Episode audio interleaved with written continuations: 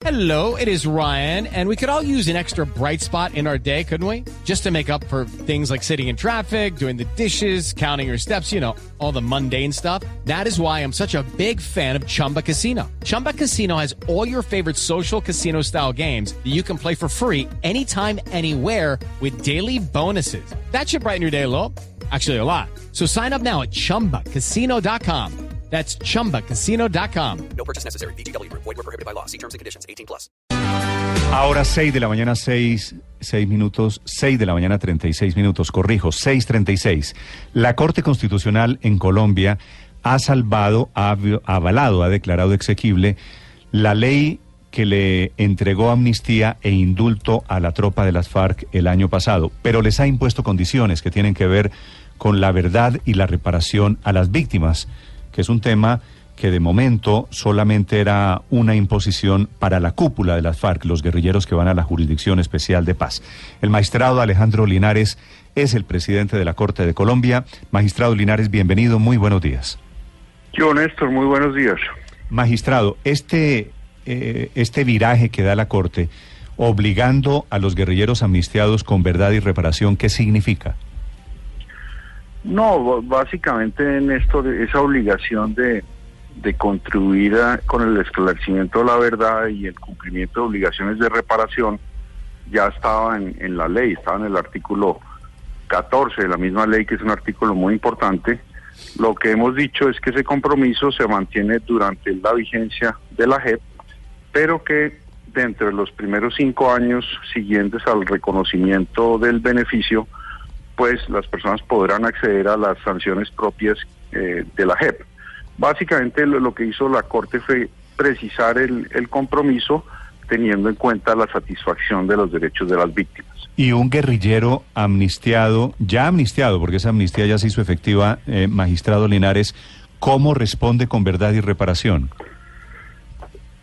Eh, en esencia, digamos, la mayor parte de, los guerrilleros recibieron lo que se conoce como amnistía de jure. La amnistía de jure lo que hace es perdón y olvido para los delitos políticos.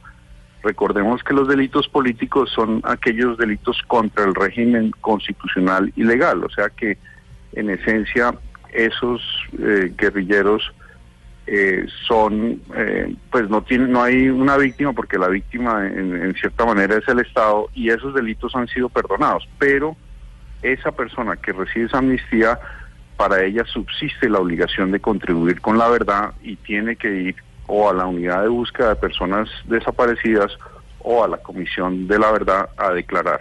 Pero, pero a declarar que si el delito por el cual es amnistiado es un delito un poquito etéreo, que no tiene, no tiene víctimas, no personales, en la Correcto. teoría, pues. Correcto, pero él tiene esa obligación, subsiste para él esa obligación y lo, lo que ha dicho la Corte adicionalmente es que la ley de procedimiento de la JEP puede establecer las consecuencias eh, jurídicas de no comparecer eh, para el esclarecimiento de la verdad. No, no es la Corte la que puede establecer esas consecuencias, sino es la ley de procedimientos de la JEP la que lo tiene que hacer. Doctor Linares, había un limbo, por lo menos no había claridad sobre lo que ocurría con los responsables del reclutamiento de menores de edad. ¿Cómo queda ese delito al amparo de, de la ley de amnistía que ustedes estudiaron en sala plena en las últimas horas? Eh, básicamente lo, lo que se señaló es que el reclutamiento de menores continúa siendo una conducta que no es amnistiable, las personas tienen que ser juzgadas por esa conducta, pero se precisó el tema de la edad. Eh, se precisó que a partir del 25 de junio del año 2005, cuando entró en vigencia la convención eh, sobre reclutamiento de menores, eh, que es un protocolo facultativo a la Convención de los Derechos del Niño, eh, que define menor de edad como menor de 18 años, a partir de esa fecha eh, no es amnistiable el reclutamiento de menores de 18 años. Antes de esa fecha, o sea, antes del 25 de junio del 2005, no es amnistiable el, reconocimiento, el reclutamiento de menores de 15 años de acuerdo al Estatuto de Roma. En suma, lo que hizo la Corte fue eh, reconocer los compromisos internacionales de Colombia y cumplirlos en el sentido de que menores son aquellos Sí. menores de 18 años. Es decir, que entre 1964 y 2005 las FARC, si reclutaron como lo hicieron a menores de 15 años, ¿no serían juzgados? ¿O entre 15 y 18 años? No, no serían amnistiados, Sí, o sea, no pueden sí. ser eh, objeto de amnistía, pero sí van a ser juzgados por la Jurisdicción Especial para la Paz. Esos delitos, digamos, tienen que ser juzgados por la Jurisdicción Especial para la Paz. Magistrado, es altamente probable, es decir, to- a, la- a las guerrillas las cogieron con niños reclutados eh, a partir cuando las cuando se desmovilizaron o cuando hicieron el acuerdo de paz. Quiere decir porque porque si es antes del 2005, entre el 2005 y el 2017, pues prácticamente todos los niños eh, eh, la guerrilla habría incurrido en estos delitos. Eso quiere decir que desde ese punto de vista se abre un gran boquete para que muchos de los guerrilleros no puedan ser amnistiados. Eh, buenos días, Luz María. Sí, eso es correcto. Eh, eso quiere decir que el reclutamiento de menores de 18 años a partir del 2005 es una conducta que no es amnistiable y entonces la consecuencia lógica de que no sea amnistiable es que tiene que ir al Tribunal para la Paz. Sí. Me- Magistrado Linares, ¿qué dice el fallo de ayer este de la Corte Constitucional sobre el tema del narcotráfico como delito conexo? Eh, la Corte lo, lo que señala y, y avala es que la sala de amnistía e indulto es la que determina la conexidad de, en este caso, el narcotráfico con el delito político. Sí. Pero es para cada caso, ¿no es verdad? Claro, caso por caso, eh, la sala de amnistía e indulto señala si un delito es conexo o no es conexo con el delito político. Pero el narcotráfico, pero el narcotráfico va a recibir, digamos, el concepto del narcotráfico alrededor del conflicto en Colombia, ¿cuál es? La Corte no se metió en, eh, en esos temas porque básicamente lo que estaba revisando era los beneficios penales y la- la- las definiciones de conexidad que están en el artículo 23 No, claro, de la ley. pero, como lo que estaban examinando era el, el- la amnistía, ¿no es verdad? ¿El narcotráfico es un delito amnistiable en Colombia? Lo que señaló la Corte es que es la sala de, de amnistía la que debe determinar caso por caso, y, así lo dice el acuerdo de paz, caso por caso, si ese tipo de delitos, por ejemplo el narcotráfico, es conexo o no es Mm. conexo con el delito político.